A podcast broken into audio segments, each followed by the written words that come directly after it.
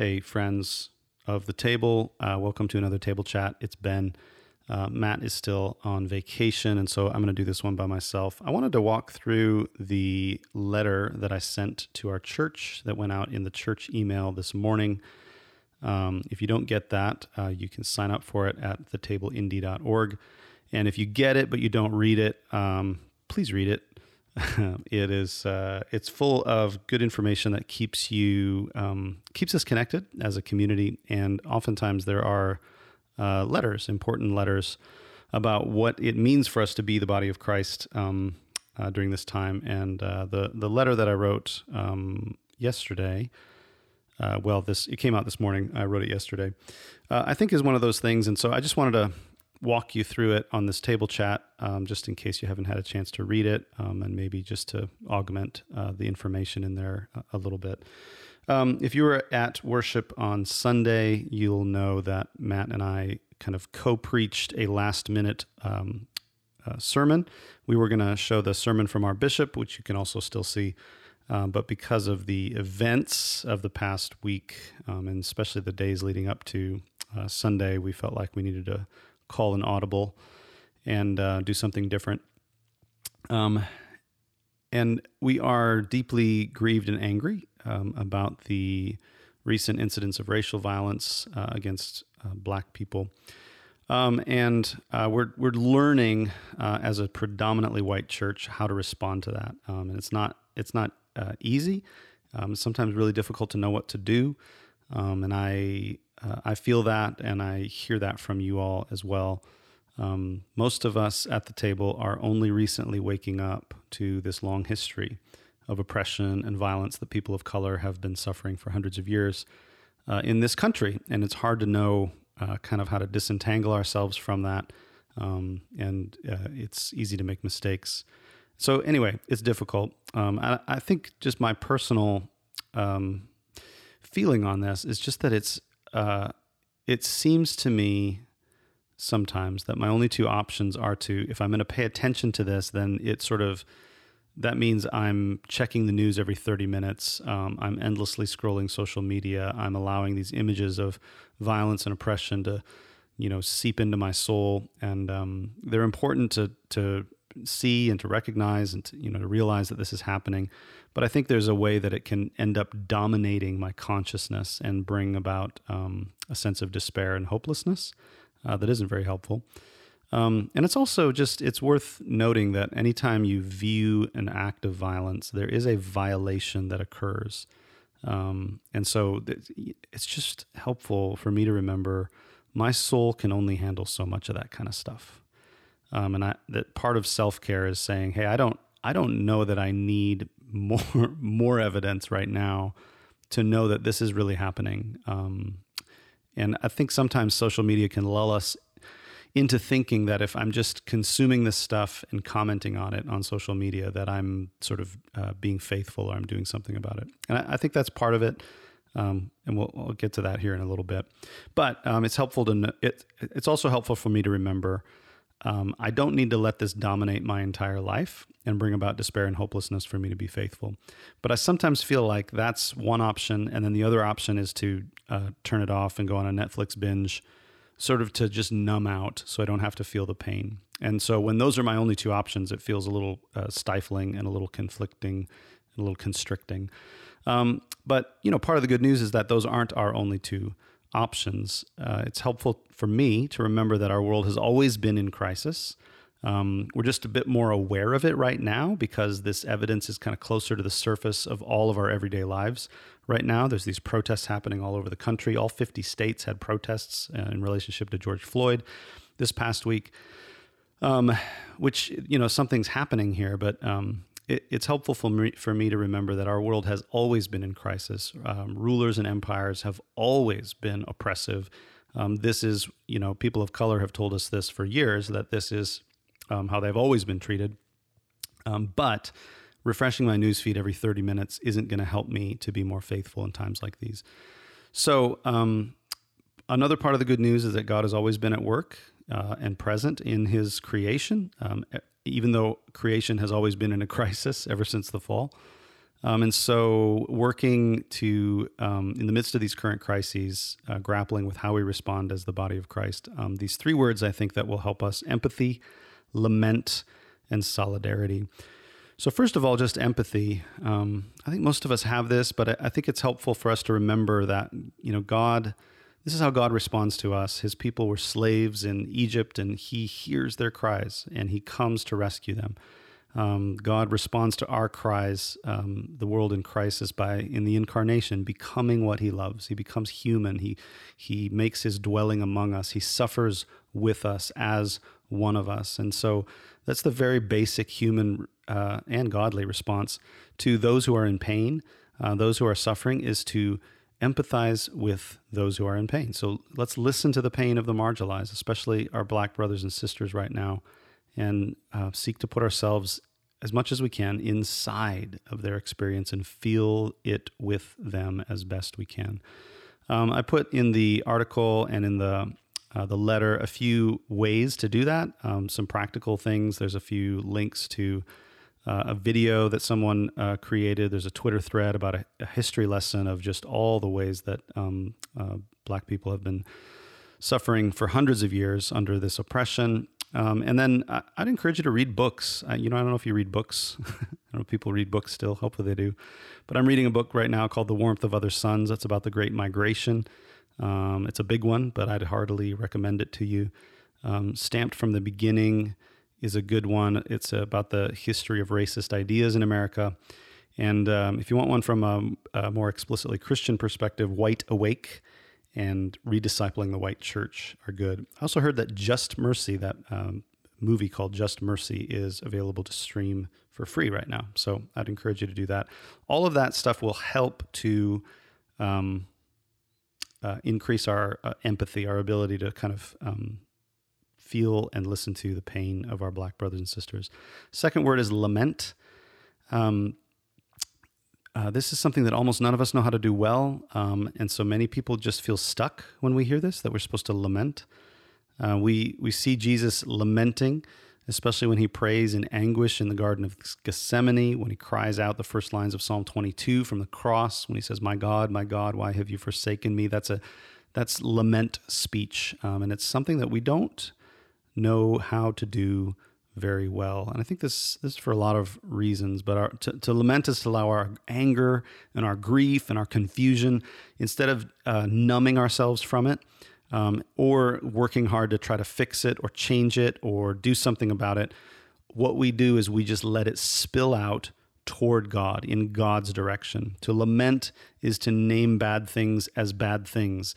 To lament is to uh, cry out to God in our confusion without sugarcoating it. To lament is give space for ourselves and for others for the full range of our of our real human emotions, especially our negative ones, in response to injustice. Um, and this isn't just a therapeutic exercise for isolated individuals to feel better about things. The power of the kingdom is released in lament uh, because we are engaging the Lord who can actually do something about these things. So um, there is a partnership that we have with the Lord in prayer. God invites us to, God shares his power with us in prayer, and lament is part of our prayer. Um, and so crying out to the Lord is not the same thing as offering thoughts and prayers, you know, on social media. Um, the, the irony is, I think, when people say thoughts and prayers, they are neither planning to think about nor pray for the people that they say thoughts and prayers for. But for us to lament is, is to engage in real kingdom work. It's real power. We pull down strongholds, we battle against principalities and powers that hold the world in bondage. So, a few uh, recommendations there. Because um, knowing about lament is not the same thing as doing it.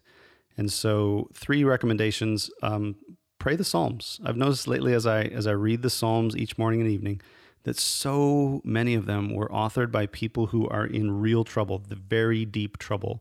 They're at the end of their rope. They're crying out for God to save them. And so try this. Pray out loud the Psalms, especially the ones that are uh, the cussing Psalms, the imprecatory Psalms, the ones that uh, seem to uh, treat God badly, the ones that make you cringe a little bit. But with our current uh, situation in mind, cry out to God and let the Psalms give you language for that. And try reading them out loud.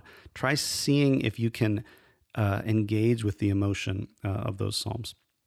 A second recommendation is to join us for morning prayer. Um, lament is something that we do uh, together. Uh, is is better done together than uh, alone. And I'm finding regular morning prayer gatherings that we do Monday through Friday, 8:30 a.m. Um, to be a really safe place to offer these kinds of prayers. We prayed this morning uh, in tears uh, for our world, and so I would invite you to join us for morning prayer.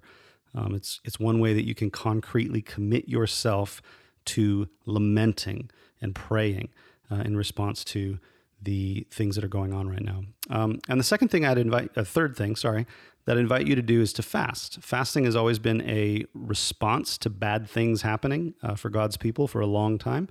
And uh, the Archbishop of our province has just called for a week of fasting and prayer starting today and going through till June 10th, um, next week on Wednesday.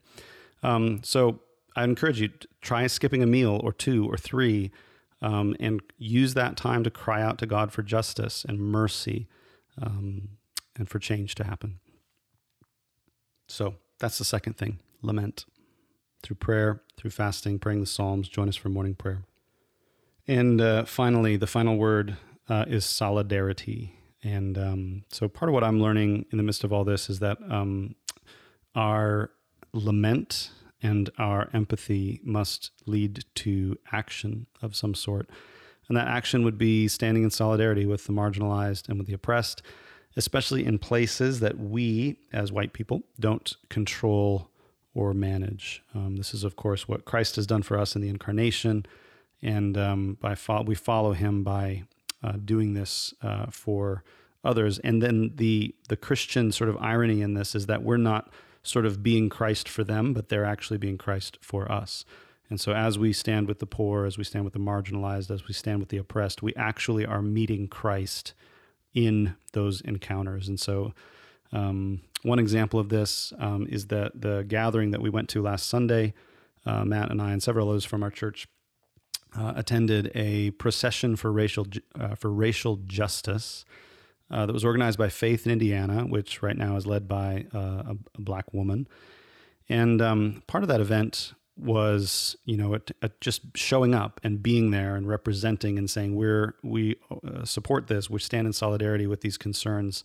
And they had like seven um, very practical um, things that they were asking for our mayor, for the mayor of Indianapolis, to enact in terms of police reform. And so there are policy changes that they're wanting to see uh, put in place. And so it's very practical. They're, they're saying this, this will help us. And so we show up and we, you know, participate in that. Um, and, you know, part of the event was do, doing what they call a die-in, where we, we marched to the city county building where the offices are, and then we did a die in, which means that we laid on the ground for eight minutes and 46 seconds, which was the amount of time the police officer in Minneapolis had his knee on George Floyd's neck. And as we did so, the names of black people killed by police were read out, read out. Um, and then somebody was playing this drum, and it was kind of in the beat of a heartbeat, this heartbeat rhythm after each name. And eventually they stopped saying names, and there was just this heartbeat drum rhythm and it got slower and slower and slower until it stopped. And then we laid there in silence until the time was up. I, I, I mean, it felt, it was a remarkable experience. Um, it, number one, it felt like an eternity uh, to just lay there. And obviously, I didn't have anybody's knee on my neck, but it felt like an eternity to just lay there on the ground in silence for eight minutes and 46 seconds. Um, and I, it just struck me as we were doing it that this is an embodied act of solidarity, but also of lament. This is part of how we can uh, put our bodies out there in lament. Lament is not just something we can do, you know, behind closed doors, you know, with with God, all by ourselves in our prayer closets. That that's important and that's good. But part of lament is to be with people who are grieving these things, and this embodied act of laying on the ground for this long in a public place is this embodied act of lament and uh, an embodied act of standing in solidarity with our black brothers and sisters. So it's a small thing, but submitting to to their leadership, um, putting our bodies on the line with them, um, it's a small thing, but it is a um, it is an important part of how we want to respond to racism as a church. Um, and I think it's important to say, in doing so, we're not trying to entertain grandiose visions of changing the world or anything like that. What we're doing is, as I said earlier, we're just encountering Christ. We are simply participating in the life that Christ offers to us.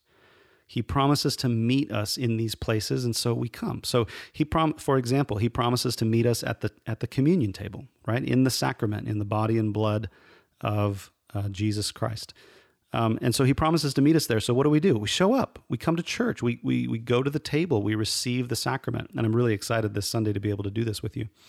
Maybe we'll do another table chat about um, communion and uh, what that what that looks like and kind of how Anglicans think about it. Anyway, but uh, what I want to say is, in the same way that Christ says, "I will meet you here in this meal," Christ says, "I will meet you in." Uh, the prisoner in the sick. When you visit the sick, we're meeting with Christ in that place. And so it's kind of a sacramental activity. We are participating in the life that Christ offers to us by co- going to the places where Christ promises to meet us. And he promises to meet us in these places. And so we do it.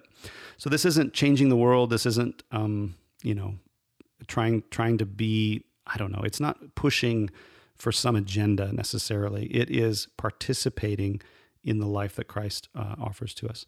And so we're not striving for good things to happen here. Um, we're participating in the kingdom, believing that Jesus has overcome the world, uh, that he has defeated death and won the victory over power over the power of sin and evil on the cross and in his resurrection and his ascension. He is Lord. Jesus Christ is Lord, and we are bearing witness to his Lordship. We are bearing witness to the resurrection. We are participating now in the real world where Jesus Christ is Lord. We're joyfully trusting that eventually God will be all in all, and uh, all shall be well, and all shall be well, and all manner of thing shall be well, as the Lord told Julian of Norwich in one of her dreams. So, anyway, finally, um, I know that thinking this way is really new uh, to some of us, to many of us. And so I, I want to make sure that we are hospitable uh, to any questions you may have about how we're responding, both personally as a church. It's okay if you have questions. Um, I, I, would encourage you to approach either Father Matt or myself if you want to talk. Um, I feel very uh, honored and privileged to be um, part of a community that uh, is thinking about these things and wanting to engage in the way that um, y'all are wanting to engage. Uh, it's yeah, it's really um, a precious thing for me. So, thanks for your participation in the life of our community, and we'll talk to you soon. Bye.